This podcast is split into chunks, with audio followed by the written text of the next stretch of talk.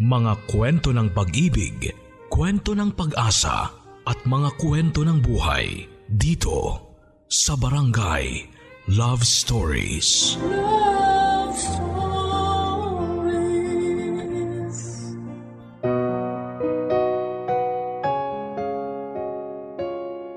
Iba't iba ang klase ng pag-ibig. Iba't iba ang mga nagiging simula at katapusan nito.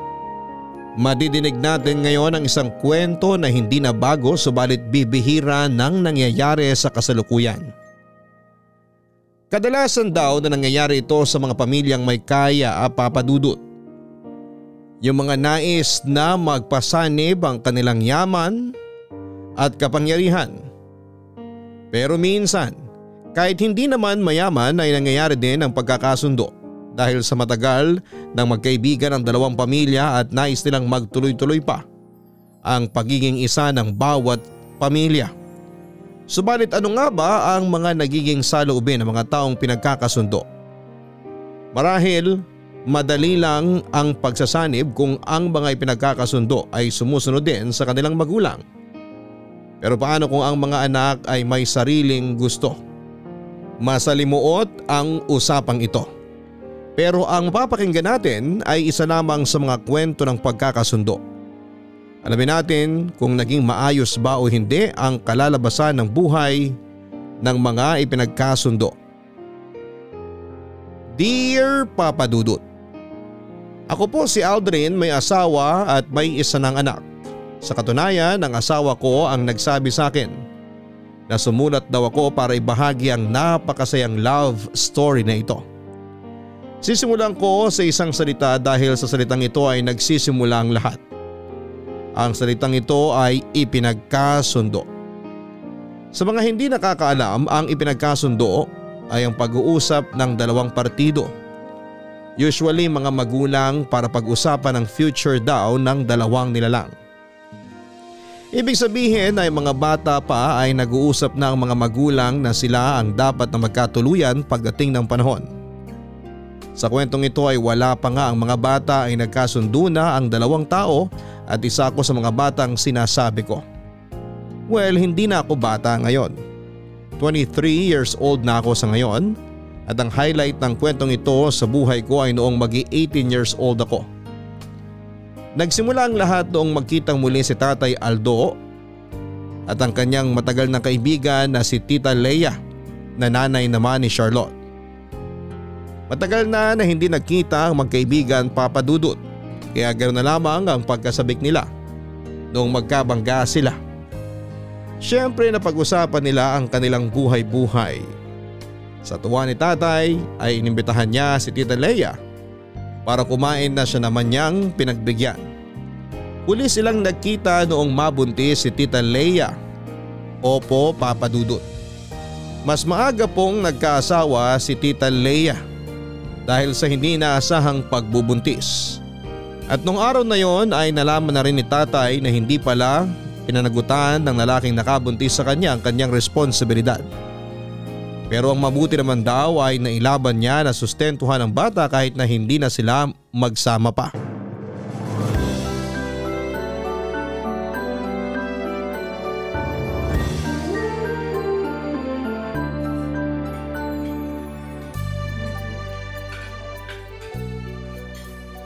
Kumusta ka ngayon? Kumusta ang anak mo?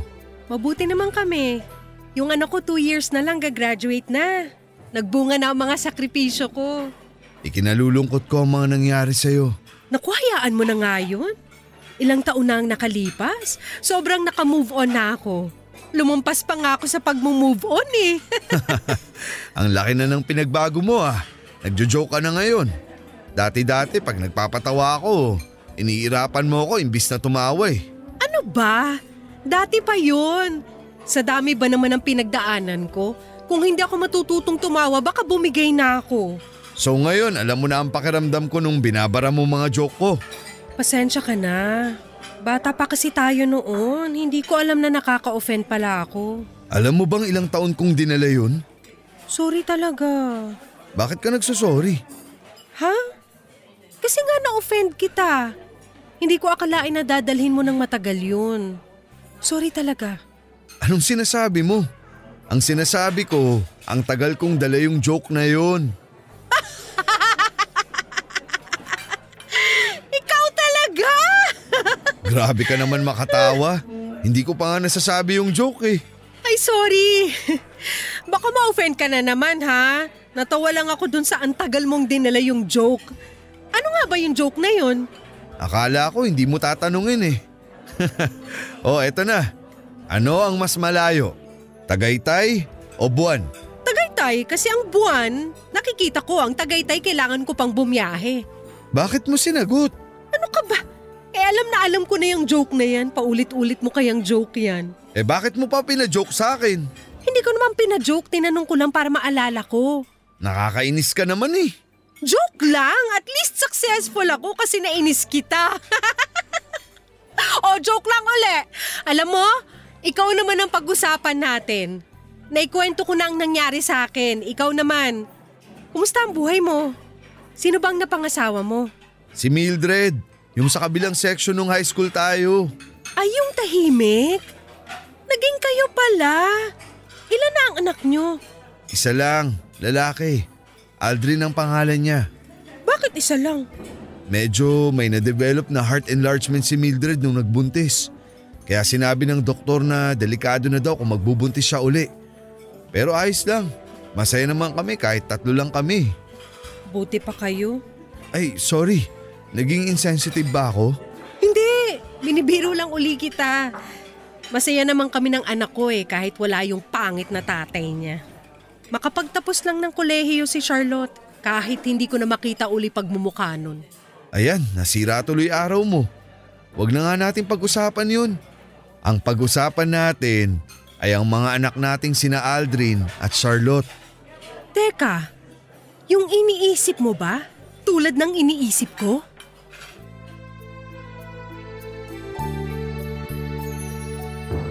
Papadudot ang usapang yon ang naging simula upang balikan nila ang mga pangako nila noong bata pa sila.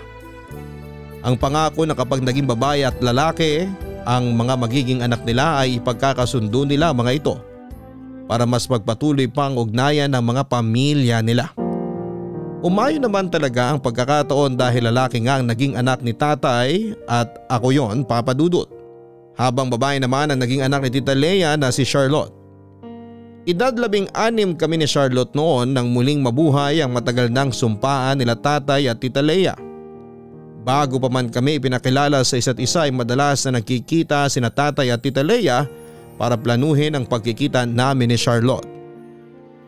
Noong sabihin daw ni tita kay nanay ang tungkol sa plano nila ni tita Leia tungkol sa amin ay sumang-ayon naman daw ang nanay ko. Si nanay naman kasi ang sobrang supportive noon kay tatay papadudot. Supportive at malaki ang tiwala niya. Kaya kung yun daw ang nais ni tatay ay naniniwala si nanay. Nasa maganda naman daw ang punta ng lahat. Hanggang sa dumating ang araw na nagsabay kami ng family outing. Ako, si tatay at si nanay kasama sina Tita Leia at Charlotte. Masaya naman ang paglabas namin, pasyal, kain at tawanan. Pero wala pa kaming hinala ni Charlotte noon tungkol sa mga plano. Ang nais muna nila ay magkalapit kami hanggang sa lumipas ang isang taon. Edad 17 na kami at doon na sinabi sa akin ni tatay na ligawan ko daw si Charlotte. Wala namang problema kay Charlotte, maganda naman siya at mabait. Pero hindi ko maramdaman yung ipinipilit ni tatay na maramdaman ko.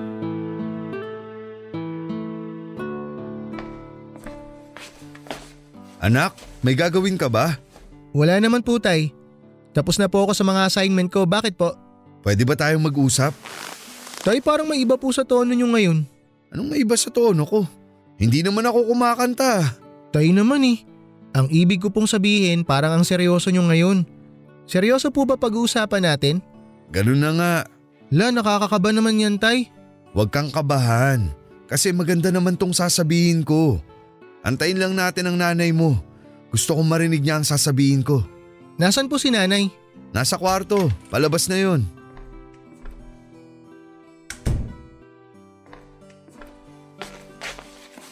Nag-usap na ba kayo? Hindi pa. Gusto ko nandito ka din eh. Tay alam niyo natatakot na po ako. Ano po bang sasabihin niyo? Ganito yun anak. Matagal na panahon na kasi na may napangakuan akong isang tao. Tay, wag na po kayo magpaligoy-ligoy. Ligawan mo si Charlotte. Charlotte? Yung anak ni Tita Lea? May iba ka pa bang kilalang Charlotte? Yun pong nagugupit sa parlor. Bakit ko naman paliligawan sa'yo si Charlotte sa parlor? Eh parang lola mo na yun eh. Si Charlotte nga, nanak ng tita Lea mo ang tinutukoy ko. Pero tay, magkaibigan lang po kami ni Charlotte. Anak, pakinggan mo muna ang tatay mo. Yun na nga, magkaibigan kayo. Kaya mas maganda yun kasi mas kilala nyo na ang isa't isa. Maganda na mag-level up na ang relasyon nyo. Tay, Wala nang pero-pero. Basta ligawan mo siya. Aldo, ang boses mo. Ay, Mag-usap kayo ng mahinahon. pasensya na, nabigla lang ako. Narinig mo naman ang sinabi ko, di ba? Ay, Huy, Aldrin, narinig mo ba ang sinabi ko? opo. Oh, anong sagot mo? Aldo, bakit ba tumataas ang boses mo? Anak, sagutin mo na nga ang tatay mo kung ano ba ang desisyon mo. Sige po tay. O eh bakit malungkot ka? Hindi po ako malungkot tay. Liligawan mo na si Charlotte ha? Opo tay. Mabuti, simulan mo bukas. O eto ang pera. Yayain mo siyang kumain sa labas. Eh tay, exam po namin simula bukas hanggang sa susunod na linggo eh. Pwede po bang pagkatapos na lang ng mga exam namin? Bale, sa susunod na linggo pa? Aldo, narinig mo naman. Mag-aaral ang anak mo para sa exam. Hayaan mo muna siyang mag-concentrate dun. O sige, basta ipangako mo na sisimula mo na sa isang linggo ha? Opo, pangako po. Marunong ka na bang mangligaw? Gusto mo, turuan kita. Marunong po ako tay. Bibigyan na rin kita ng tip para handa ka. Huwag mo siyang bibiglain. Daanin mo muna sa kwento. Tapos mag-joke ka. Effective yun. Doon ko nakuha ang nanay mo eh. Ngitian mo siya ng pagkatamis-tamis. Tapos unti-unti mong palitan ng pagkaseryoso ang ngiti mo. Basta huwag mong tatanggalin ang pagtitig mo sa kanya. Tapos saka mo siya tanungin ng, pwede bang tayo na? Hayaan mo na nga ang anak mo. Susundin ka na nga niya eh. Hayaan mo na siya sa style niya. Tay, marunong naman po ako manligaw. Tsaka pwede po ba na una ko munang itanong sa kanya kung pwede ba ako manligaw? Tsaka na yung tanong na kung pwede bang maging kami? Tama yan anak. Hindi sa pilitan ng pag-ibig. Oo nga no. Ah, sige, bahala ka. Diskarte mo naman yan eh. Ang sa akin lang naman, baka magustuhan mo ang style ko. Sige po tay, mag-aaral na po ako ulit. Akala ko ba tapos na ang assignment mo? Oo nga, tapos na siya sa mga assignment niya. Pero exam niya bukas, di ba? Kaya mag-aaral ang anak mo. Ah, oo nga pala. Sige anak, pagbutihin mo ha.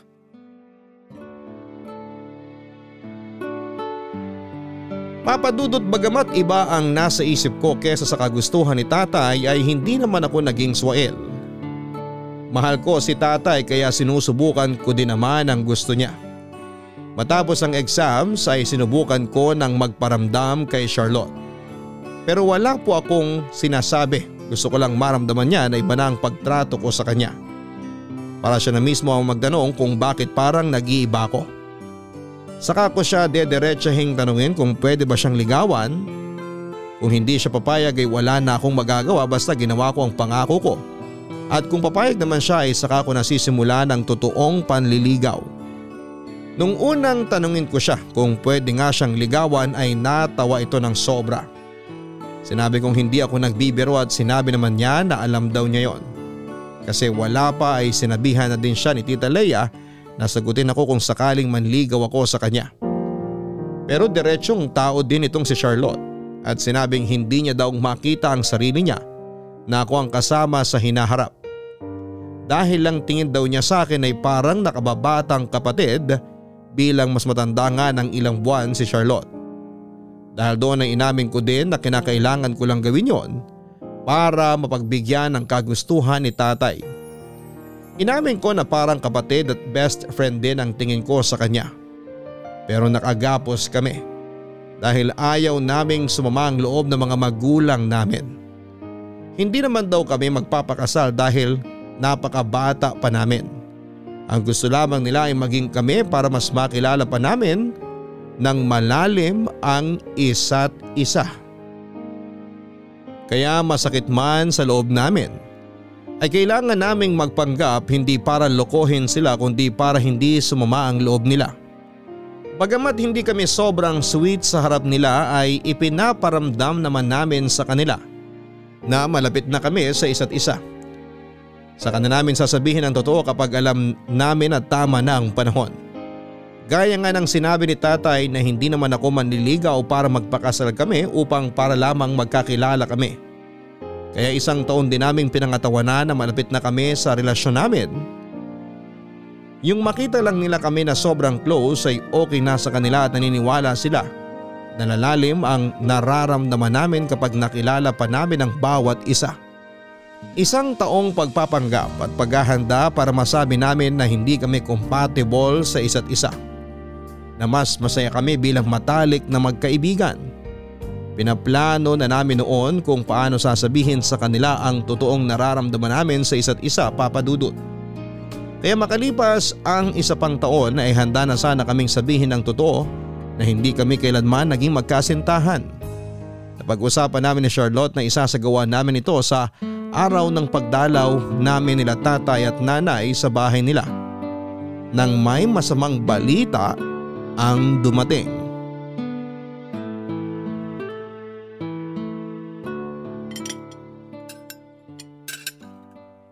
Tao po!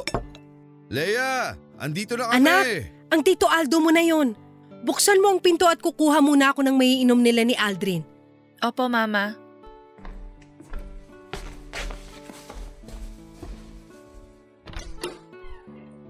Tuloy po kayo. Charlotte, eto si Aldrin oh. Hi, Aldrin. Hi Charlotte. Nasaan ang mama mo? Eto ako! Kumuha lang muna ako ng maiinom nyo at paluto pa lang yung pagkain. Maupo muna kayo. Nasaan si Mildred? Hindi na siya sumama. Masakit daw ang ulo eh. Sana pala ipinag-ibang araw na natin ang pagdalaw nyo. Wala siyang kasama doon. Nandun naman ang pinsan ko. Yan din ang sinabi ko kanina na tatawagan na lang kita para ipagpaliban ang pagpunta namin. Pero ang sabi niya kasi, tsak na nakapagluto ka na. Kaya tumuloy na daw kami. Ganun ba? Ah, alam ko na. Uwian mo na lang siya ng niluto ko. Sige, salamat. Sigurado magugustuhan niyang niluto mo. O Charlotte, bakit ang tahimik mo? Aba, entertainin mo si Aldrin. Ma, wala akong hinandang dance number. Nakakatawa yun ah. Pareho tayong bumanat ng joke. Sakto talaga na ikaw ang magiging manugang ko. Uy, nasa manugang ka kaagad dyan. Magtatapos pa sila ng pag-aaral. Sa ngayon tama na muna na sila. Di ba anak? Po? Ah, opo. Ano bang niluto mo? Nagluto ako ng adobo. Yung kaldereta naman paluto na rin. Ay, sandali maghahain na kami ni Charlotte para makakain na muna tayo. Ay, tayo na lang maghain, Leia. Hayaan na lang natin ang mga bata dito para makapag-usap. Ah, oo nga. Sige, tara na. Maiwan na muna namin kayong dalawa dito, ha? Opo, Ma. Sure ka ba na ngayon na natin sasabihin ang totoo? Oo, isang taon na din ang nakalipas. Nagigilty na din ako na parang niloloko na natin sila eh. Ako nga din eh. Ano sa palagay mo? Sabihin natin bago kumain? Wag. Baka mawalan sila ng gana sayang niluto ng mama mo. Di pagkatapos na kumain saka natin sabihin. Magkakape pa yung mga yun. Hayaan mo munang maubos nila yung kape nila para matunawan na. Ang dami namang ganap. Mabuti yung planado ang lahat para mas maayos. Okay, sige. Pero sino magsasabi? Ikaw o ako? Ikaw na siguro. Mas malakas naman ang loob mo kaysa sa akin eh. Sige, ako na. Uy, huwag mong sabihin natatakot ka ah. Medyo. Pero kaya ko to. Kaya natin to. Anong kaya nyo? Po? Ah, ito pong silya. Kaya po namin tong silya. Bakit niyo bubuhatin yung silya? Po? Hindi po ba ililipat sa kusina? May mga upuan naman sa kusina. Itong batang to parang ngayon lang kakain dito. Hayaan nyo na yung si Aldrin. Madami kasing iniisip sa eskwela niya. Ah, oo nga. Madalas, ganyan din yan sa bahay. Parang palaging nalilito. Tay, may sasabihin po kami. Kami? Sinong kami ang sinasabi mo? Kayo ni Charlotte? Opo, Ma. Ano yun? Ay, teka! Naku, hindi muna. Wag muna. Huwag po ang alin, ma. Nagbabalak ba kayo magpakasal? Huwag muna anak! Magtapos muna kayo! Kunting panahon na lang gagraduate ka na. Tsaka pagka-graduate mo, mapapatid na ang koneksyon natin sa tatay mong walang ya. Ma, ano bang magpapakasal? Hindi po yun ang sasabihin namin. Wala sa isip namin yun, no? Kinakabahan naman kami. E ano nga ba yung sasabihin nyo? Tay, kasi Ay sandali, sasagutin ko muna to. Mamaya mo na ituloy yan, Aldrin. Wala mo na mag-uusap. Hintayin niyo ako, gusto ko marinig yan. Sandali lang to. Hello? Sandali, lipat ako, mahina signal dito. Sobra naman ang suspense ng announcement na to. Tay, wag po sana kayong mabibigla ha. Sandali, mamaya mo na sabihin yan. Antayin natin ang tita Lea mo. Oh, ayun na pala siya. Ma, bakit? Ba't ganyan ang mukha mo? Ano nangyari? Anak, wala na ang papa mo.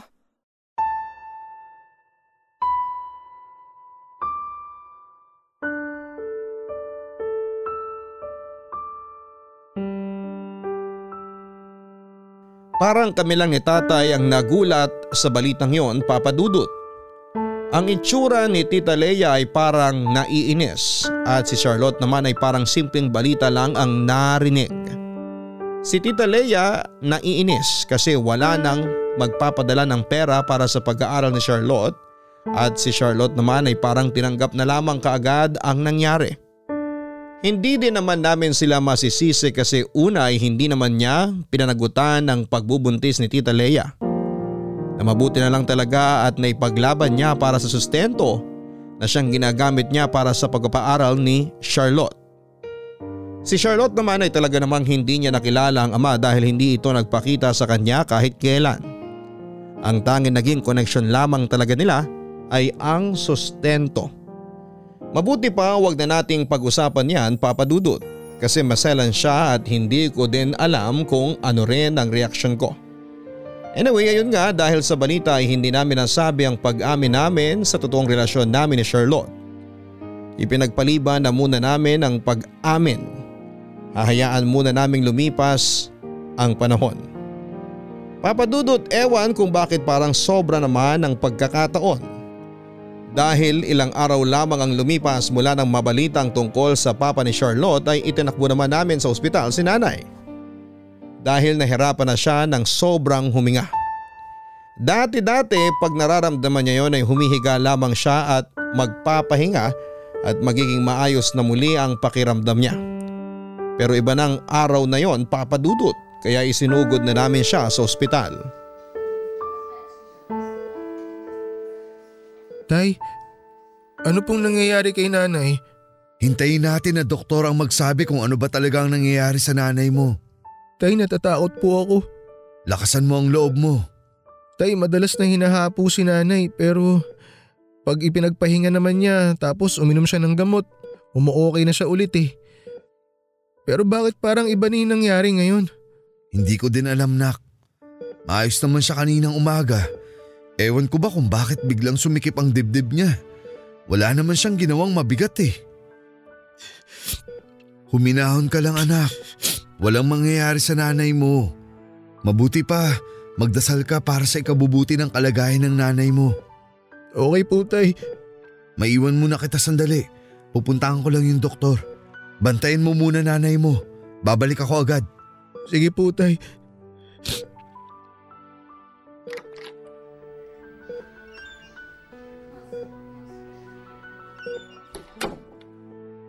Nay, magpagaling ka ha. Magpalakas ka. Pinapangako ko po na susundin ko na po lahat ng gusto niyo ni tatay. Mahal na mahal po kita, Nay.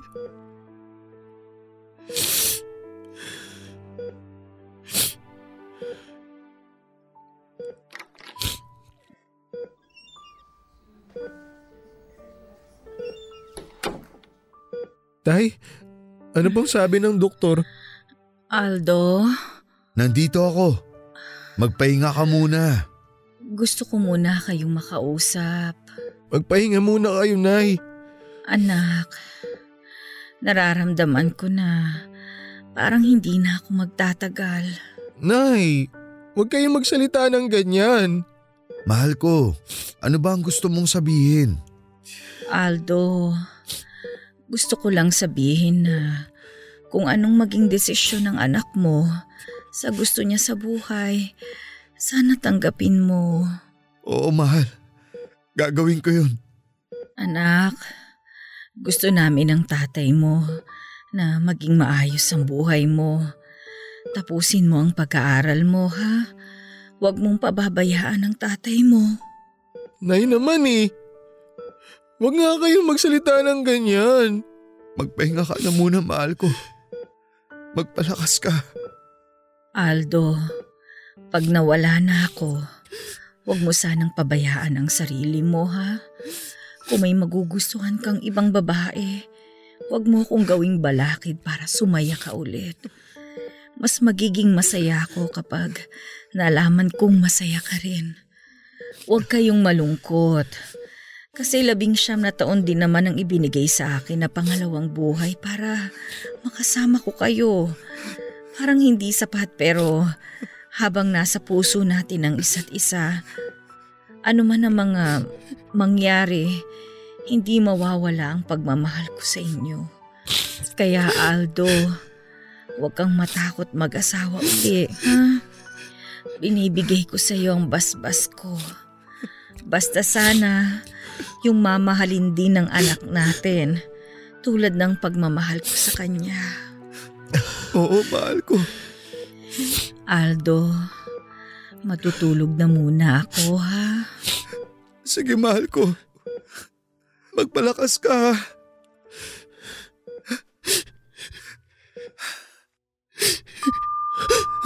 Doktor! Tay, Doktor! ano pong nangyayari? Tulong! Kapit lang, mahal! Nay! Kapit lang! Nay, gumising ka, Nay!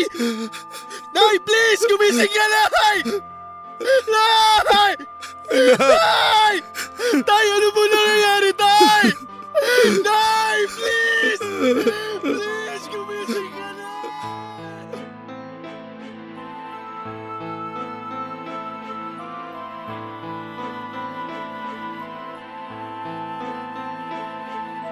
Papadudot ilang sandali pang lumipas habang nire-revive si nanay ay biglang tumigil ang lahat.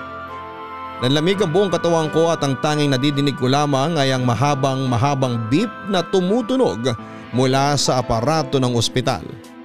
Hindi ko madinig ang mga sinasabi na nagkakagulong doktor at mga nurse. Nakita ko na lamang ang pag-iling ng doktor kay tatay, papadudot. Wala na si nanay. Matagal na kaming hinanda ni nanay sa mangyayari pero kahit gaano ka talaga kahanda ay hindi pa rin sapat yon. Lalo na ang magulang ang mawawala. Totoo din ang sabi ni Charlotte na apektado siya sa pagkawala ng papa niya kahit hindi naman siya kinilala pero papa niya pa rin yon. Yun nga lang ay hindi ganon kasakit kasi wala silang koneksyon. Pero iba ang sa amin ni nanay dahil unang-una Noong ipanganak ako ay saka nagsimula ang sakit niya. Ganun pa man ay laging sinasabi ni nanay na huwag kong sisisihin ang sarili ko kahit kailan. Dahil kung ano man ang nangyari kapalaran namin yon. Mas mabuti na daw yon kasi matagal kaming nakapaghanda pare-pareho. Kahit na hindi namin pinag-uusapan ang mga bagay na yon. Lagi akong nasasaktan pag nakikita kong minsan ay nahihirapang huminga si nanay. Wala na si nanay ngayon pero buhay na buhay ang alaala niya at pagmamahal sa amin ni tatay. Papadudot makalipas ang isang taon babang luksana ni nanay, paunti-unti ay nakaka-recover na si tatay sa kalungkutan.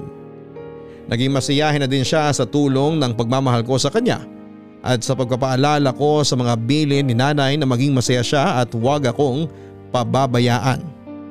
Bagamat walang follow-up si tatay at tita Leia tungkol sa pagkakasundo nila sa amin ay close na close pa din naman kami ni Charlotte. Kasi nga ay malalim na ang relasyon namin papadudot bilang mag-best friend. Hanggang doon lang talaga. Kung akala namin ay namatay na rin ang usapang yon, subalit hindi pa pala. Dahil isang araw ay kinumusta ako ni tatay kung nagkakamabutihan na daw ba kami ni Charlotte. Tapos na daw ba ang ligawan stage at nasa mag-boyfriend at mag-girlfriend na daw ba kami? Sa sobrang bigla ko sa biglaang tanong ni tatay ay natulala ako ng ilang segundo. Kundi pa ako tinapik ni tatay ay hindi ako babalik sa realidad. Nais ko din sanang ipaalala kay tatay ang bili ni nanay na hayaan ako kung saan ako maligaya. Pero ayokong bigyan muna ng sama ng loob si tatay kasi nakakabawi pa lamang siya. Kaya naman sinagot ko na lamang siya ng malapit nang maging kami ni Charlotte. At talaga namang ikinatuwa niya papadudot.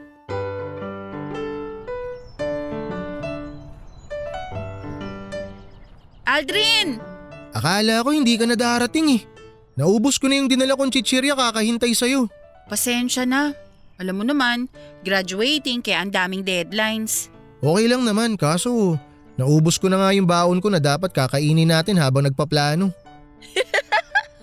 oh, anong nakakatawa? Natatawa ako sa nagpaplano. Parang may kukunin tayong napaka-importanting bagay sa loob ng isang lugar na punong-puno ng security. Puro ka naman biro eh. Natawa lang naman ako. so anong plano? Bumili muna tayo ng makukutkot. Mahirap mag-isip pag walang inunguya. Wag na. Alam ko naman na pag naiinip ka, napapalakas ang pagkain mo. Kaya nagdala din ako na makakain natin. Talaga? Nice! So ano ang plano? Si tatay kasi, akala ko nakalimutan niya na yung gusto niya na maging tayo. Kaso ayun, nung isang araw bigla na lang akong tinanong kung tayo na daw. Nako, si mama. Hindi lang nung isang araw nagtanong, halos linggo-linggong nagtatanong. Anong sabi mo? Sabi ko nagkakamabutihan naman tayo. Bakit mo sinabi yun? Baka mas lalong umasa yung mga yun. Ikaw ba nung tinanong ka ng tatay mo, anong sinabi mo? Ha? Eh, sabi ko, malapit na. Okay ta mo to? Eh bakit di mo sinabing totoo? Natatakot kasi ako eh. Kaka-recover lang ni tatay sa lungkot niya. Baka pag sinuway ko siya, maging malungkot na naman yun. Kung sa bagay, ganun din si nanay eh. Malungkot din siya sa pagkawala ng papa mo? Hindi no. Nalungkot siya kasi nga kailangan niya na magdoble kayo dahil wala nang sustento si Papa. Stress si Mama kaya mahirap sabihin sa kanya yung totoo tungkol sa atin. Ano ba to? Bakit ang hirap sabihin? Hindi lang kasi yung damdamin natin ang nakataya dito eh. Kailangan nating i-consider feelings ni Mama at ng tatay mo. So anong gagawin natin? Ikaw ba may chance na magkagusto sa akin? Alam mo naman na parang kapatid lang ang tingin ko sa'yo eh. Mismo! Eh ganun din naman ako sa'yo. Kaya kung hindi naman talaga mangyayari yon, mas mabuting sabihin na natin sa kanila yung totoo. Kaso, Kaso ano? kaso hindi pa ngayon. Dahil nga kailangan nating isipin ang feelings nila. Ay, ang hirap. Tiis-tiis lang. Konting hintay pa siguro makakakuha din tayo ng pagkakataon para sabihin sa kanila. Kung tutuusin, ang simple lang nitong problema natin eh. Yung mga ganitong sitwasyon sa mga napapanood ko, ayun, sinasabi nila agad yung totoo. Tapos dun papasok yung kontrabida. Sino naman yung kontrabida? Yun nga, walang kontrabida. Kaya nga iba tong problema natin. Labo mo. So ano nga gagawin natin? Ito naman eh, nakikinig ka ba? Sabi ko, maghintay muna tayo ng konti at masasabi din natin sa kanila ang totoo. So sakay muna tayo sa mga gusto nila? Ganun na nga.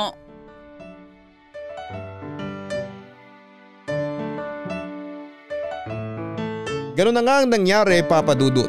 Ewan kung anong may tatawag sa ginagawa namin. Pero ayaw naming isipin na niloloko namin ang mga magulang namin. Iniisip namin na kailangan lang muna naming magpanggap para may handa sila sa pag-amin namin. Nakakatawa yung iba na nahihirapang humanap ng pagkakataon para aminin na may relasyon sila. Kami ni Charlotte ay nahihirapang humanap ng pagkakataon para sabihing wala kaming relasyon. Papadudot isang plano nila tatay at tita Leia ang talaga namang nagbigay sa amin ng ideya kung paano ba nila malalaman na hindi kami para sa isa't isa ni Charlotte. Kinausap ako ni tatay na magkita daw kami sa isang restaurant sa Makati. Nagulat ako kasi hindi basta ang restaurant na yon. Ang restaurant na yon ay parang setting ng mga nagliligawan at kadalasan ay madaming proposal na nagaganap doon. Pero hindi ko na lamang inisip yon.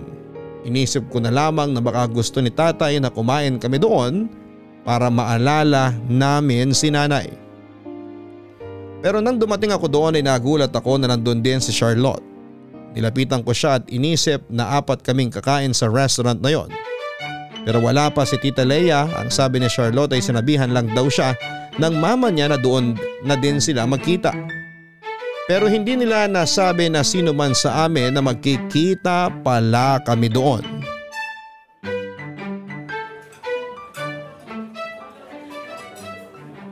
Bale, apat tayong kakain dito? Di ko alam. Akala ko nga kami lang ni mama ang kakain eh. Bakit kaya di nila binanggit na magkikita pala tayo? Ewan. Teka, baka naman coincidence lang. Baka ibang table kayo? Siguro, dito ako hinatid ng receptionist eh. Ito raw yung table namin. So kung table nyo rin to, ibig sabihin, table nating apat to. Sino yan? Si tatay. Uy, anong sabi? Ay. Eto pakinggan mo ah. Anak, may pinasok akong pera sa ATM card mo. Tumatanggap ng debit payment dyan. Ikaw na magbayad ng kakainin nyo. Ito na po yung order Nag-advance niyo. order na rin ang tita Leia mo dyan. Kakain na lang kayo ni Charlotte. Pagkatapos nyong kumain, mag-propose ka na ha. Para engaged na Enjoy kayo. po. Thank you. 21 ka na. Kaya siguro naman, tamang panahon na. Yung pinabitbit ko sa'yo na bag, may sing-sing dyan. Hindi masyadong mahal pero maganda. Biruin mo yun. Nagoyo tayo ng mga magulang natin. Sobra yung plano. Hindi man lang ako naghinala. Sandali. oh, bakit? Makatawa tayo. Eh mas malaki ang problema natin ngayon. Oo nga no. Pinagpo-propose na ako. Ang dami pa nitong in-order ni mama. Hayaan mo na. Nagpadala naman ng pambayad si tatay. Hindi yun. Makakakain ka ba kung may problema tayo? Mas mahirap mag-isip kung gutom. Kaya kumain na muna tayo para tayo naman ang umisip ng plano. Mamaya na tayo kumain. Hindi ako makapag-concentrate eh. At teka, mag-wine na lang kaya muna tayo. May pa-wine-wine ka pa dyan? Hindi ka ba nagpapanik sa nangyayari? Nagpapanik. Kaya nga idadaan ko sa wine eh. Ah. Okay. So anong plano? Tingnan mo to. Akala ko ikaw ang may naisip eh. What if sabihin na natin? O sige, ganito ang plano. Punta kayo sa bahay tapos sabihin mo kay mama at sa tatay mo na hindi pwedeng maging tayo. Bakit ako? Ikaw ang lalaki eh. Unfair ah. O sige, edi sabihin natin ng sabay. So magre-rehearse pa tayo para sabay na sabay ang pagkakasabi natin? Ito naman puro biro eh. Isip na lang tayo ng iba. Natakot ka no? Hindi naman, baka lang kasi may maisip pa tayong iba. Dapat magandang maisip natin. Grabe tong effort at gastos nila oh. Ganon? Kailangan higitan natin tong plano nila? Contest ba to? Actually parang ganun. Teka, sinsabi mo nga sobra yung effort nila. Bakit hindi natin gamitin ang kasabihang fight fire with fire? Bayulente mo naman. Ang ibig kong sabihin, kung ano man yung itinanim, dapat yun din ang bunga.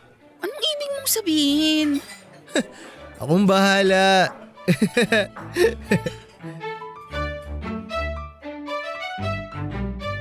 Papadudot tawang-tawa si Charlotte sa plano ko.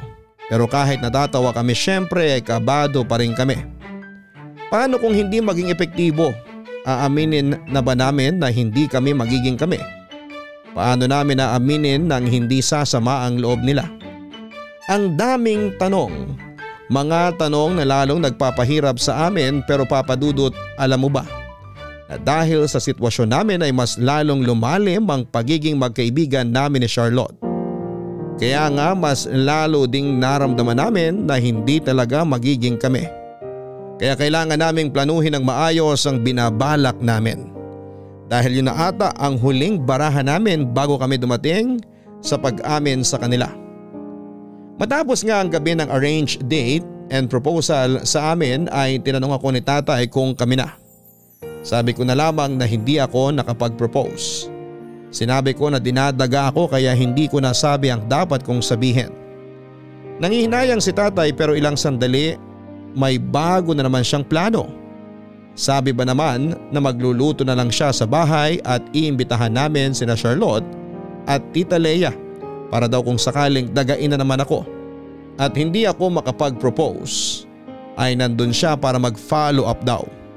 Porsigido si tatay papadudot at pinilit kong umiti na kunwari natuwa sa plano niya.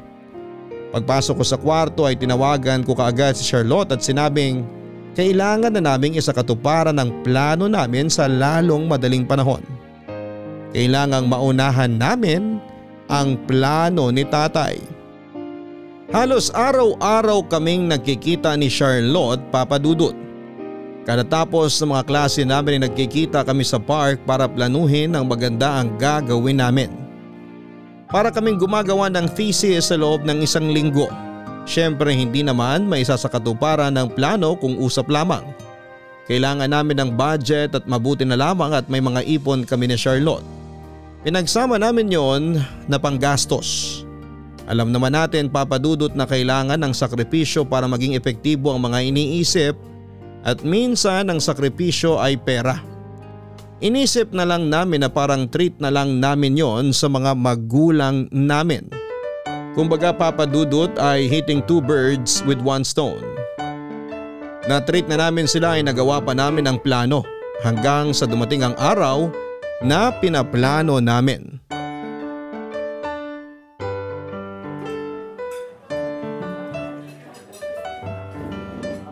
Leia, Oh, Aldo! Bakit ka nandito? magkikita kami ng anak. Teka, magkikita din ba kayo ni Charlotte dito? Oo, ititreat niya raw ako. Diyan ba ang table nyo? Oo, dito daw yung reservation ni Charlotte. Dito na lang kayo. Parating na rin si Aldrin. Mabuti pa nga. Sandali, pupunta lang ako sa reception. Ipapakancel ko na tong mesa namin. Ako na, maupo ka na dito. Balik ako agad. Okay, sige. Salamat.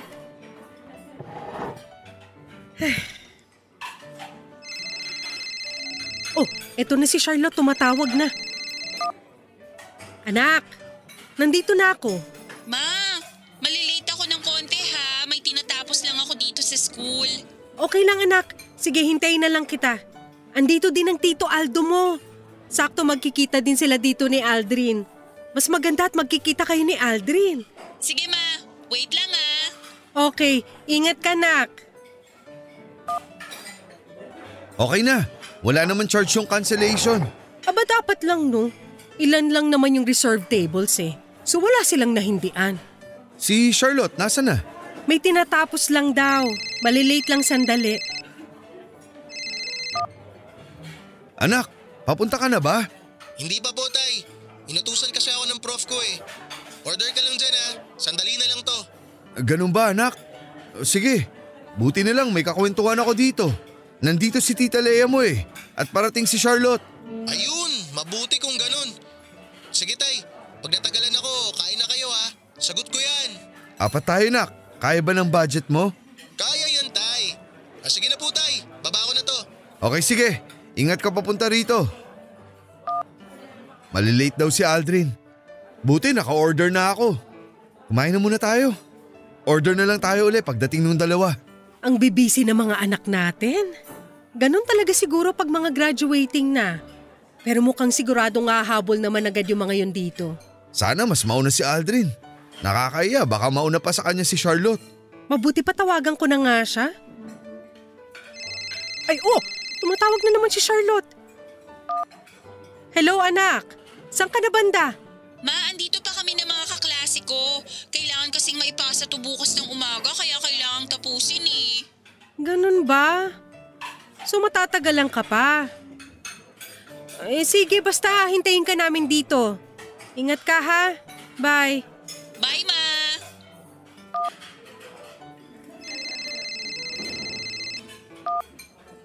Anak, bilisan mo. Habang wala pa si Charlotte. Tay, sabit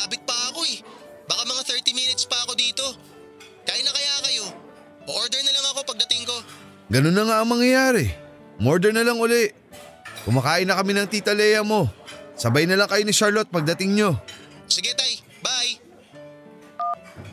Papunta na ba si Aldrin? Mga 30 minutes pa raw siya eh. Kaya sige lang, ituloy mo na ang pagkain. Sabay na lang sila ni Charlotte kumain mamaya. Ang dami naman itong in-order mo. Darating pa naman yung dalawa eh. Magdagdag na lang din sila mamaya kung ano pang gusto nila. Tapos yung sobra, edi eh, take out na lang. Kung sa bagay, Kumusta na kaya ang mga anak natin? si Charlotte okay naman. Tulad ng nabanggit ko kanina, graduating na kaya busy sa eskwela. Ibig kong sabihin, nasa na kaya ang relasyon nila? Pag tinatanong ko si Charlotte, sinasabi naman niya lagi na okay silang dalawa. Ganon din ang sinasabi ni Aldrin. At least nakumpirma ko na okay na ang relasyon nila. Nakakatawa no? Ang alin? Itong mga pagkain? Alam mo, iyan ka na naman sa mga joke mo. Eh kasi naman, ano bang nakakatawa? Ang sitwasyon natin. Dati tayo. Ngayon ang mga anak naman natin. Oo nga no. Tayo ang unang ipinagkasundo.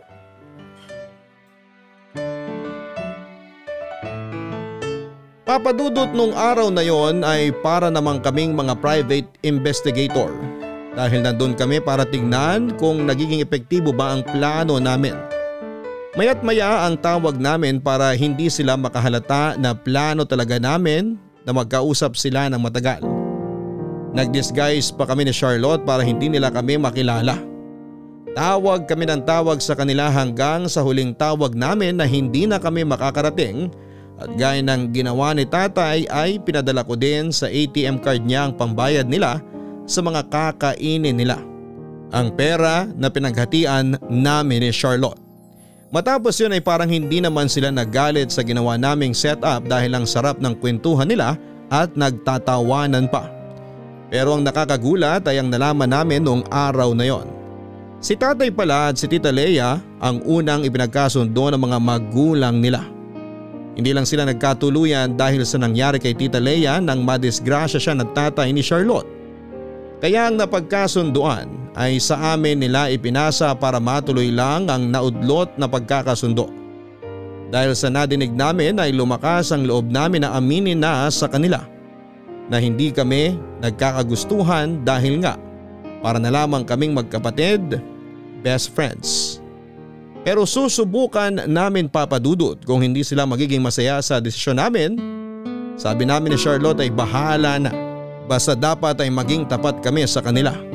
Kailangan namin silang biguin na maipagpatuloy ang naudlot na pagkakasundo o papadudot. Tay, anong meron? Bakit ba ang dami niyong niluto? Marami po ba tayong bisita? Si Tita Lea mo at si Charlotte lang ang bisita natin. Wala namang okasyon. Dadalaw lang sila. Ah, Tay, may gusto sana akong sabihin sa inyo. Aldo! Nandiyan na pala sila. Halika, salubungin natin. Sige po.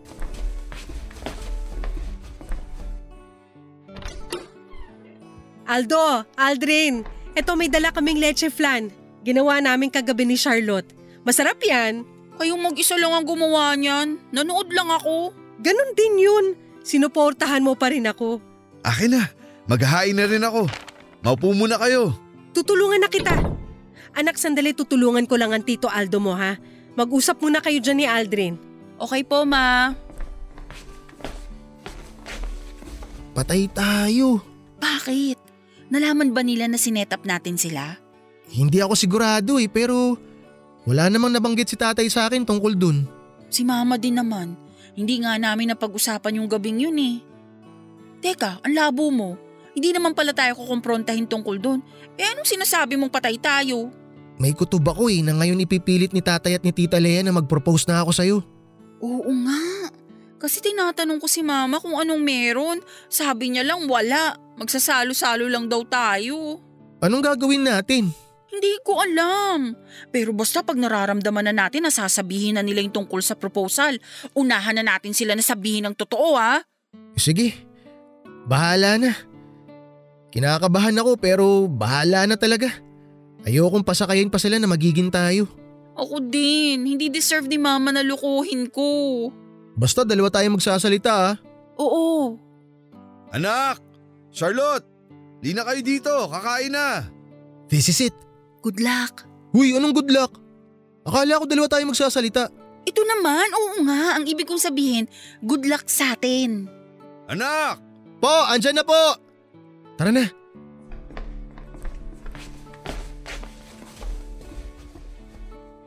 Maupo na kayo. O anak, umupo na raw kayo. Opo ma. Nako iya, masarap tong kaldereta. Tikman mo. Tay, siguro naman po bago tayo kumain, pwede nyo nang sabihin sa amin kung ano ba ang okasyon. Wala naman anak. Gusto ko lang magsama-sama tayong lahat para makapag-usap. Ano pong pag-uusapan natin? Naku, mamaya na natin pag-usapan yung mga sasabihin na yan at nagugutom na kami ni Charlotte. Ay, hindi pa naman po ako masyadong gutom, ma. Pwede pa naman pong mag-usap muna. Mamaya na anak, lalamig ang pagkain. Oo nga. Mas masarap yan kainin ng mainit pa. Kaya mamaya na tayo mag-usap. Tay, may gusto po kaming sabihin ni Charlotte sa inyo ni Tita Lea. Ang totoo niyan, kami rin ang tita Lea mo. May gustong sabihin sa inyo. Kaya mukhang mahaba-haba ang usapan na to. Ang mabuti pa, kumain na muna tayo. Pero magdasal na muna tayo.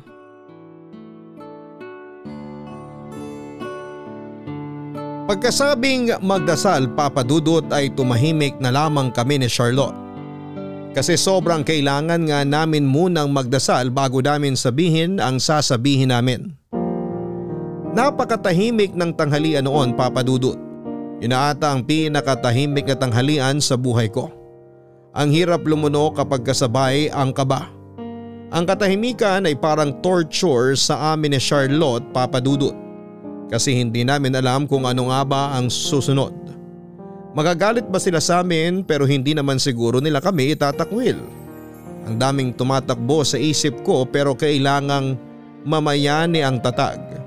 Hanggang sa huling subo namin ay binasag na ni tatay ang katahimikan. Akala namin ay uunahin niya ang sasabihin niya pero biglang kami ang tinanong. Ano daw muna ang sasabihin namin? Napatingin ako kay Charlotte. Si Charlotte naman ay pinandilatan ako na parang sinasabi na ako. Ikaw na ang magsabi. Pinandilatan ko din siya na parang sinasabi naman na akala ko ay dalawa tayo. Nagdidilatan kami papadudot. Mata-mata lang ang usapan ang biglang napasigaw si tatay ng huy. Kaya ayon bigla at walang puknat kong na diretsong sabihin na hindi kami magiging magkarelasyon bilang boyfriend at girlfriend. Hanggang best friend lamang kami. Para lang kaming magkapatid. Muli ay katahimikan, pumikit ako at handa na sa kung anuman ang sasabihin ni tatay. Natapos ang araw na yon ang mapayapa naman papadudot. Kasal na kami ngayon ni Charlotte. Pero hindi sa isa't isa kundi sa mga sarili naming karelasyon. Noong araw na yon papadudot ay gusto lamang palang malaman ni tatay kung may relasyon na raw ba kami o kung may nararamdaman daw ba kami sa isa't isa. Na alam naman natin kung ano ang isinagot namin. Kung ano man ang naging outcome ng lahat ay masaya naman si tatay at ganon din naman si tita Leia. Dahil sa wakas ay natuloy din ang orihinal na pinagkasundo. Isa na kaming malaki at masayang pamilya ngayon. At katotoong maging magkapatid kami ni Charlotte. Salamat po Papa Dudut sana ay maraming natuwa sa ending ng love story namin. Ang inyong forever kabarangay, Aldrin.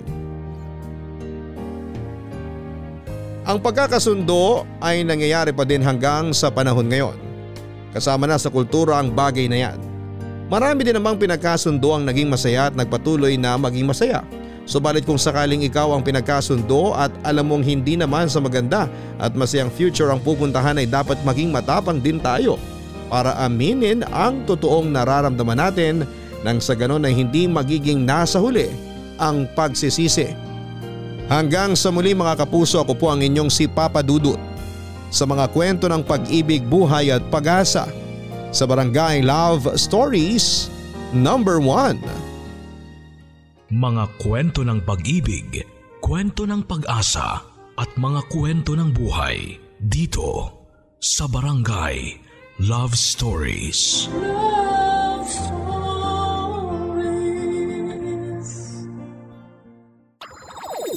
Nagustuhan ng iyong napakinggan? Ituloy yan via live stream sa www.gmanetwork.com/radio.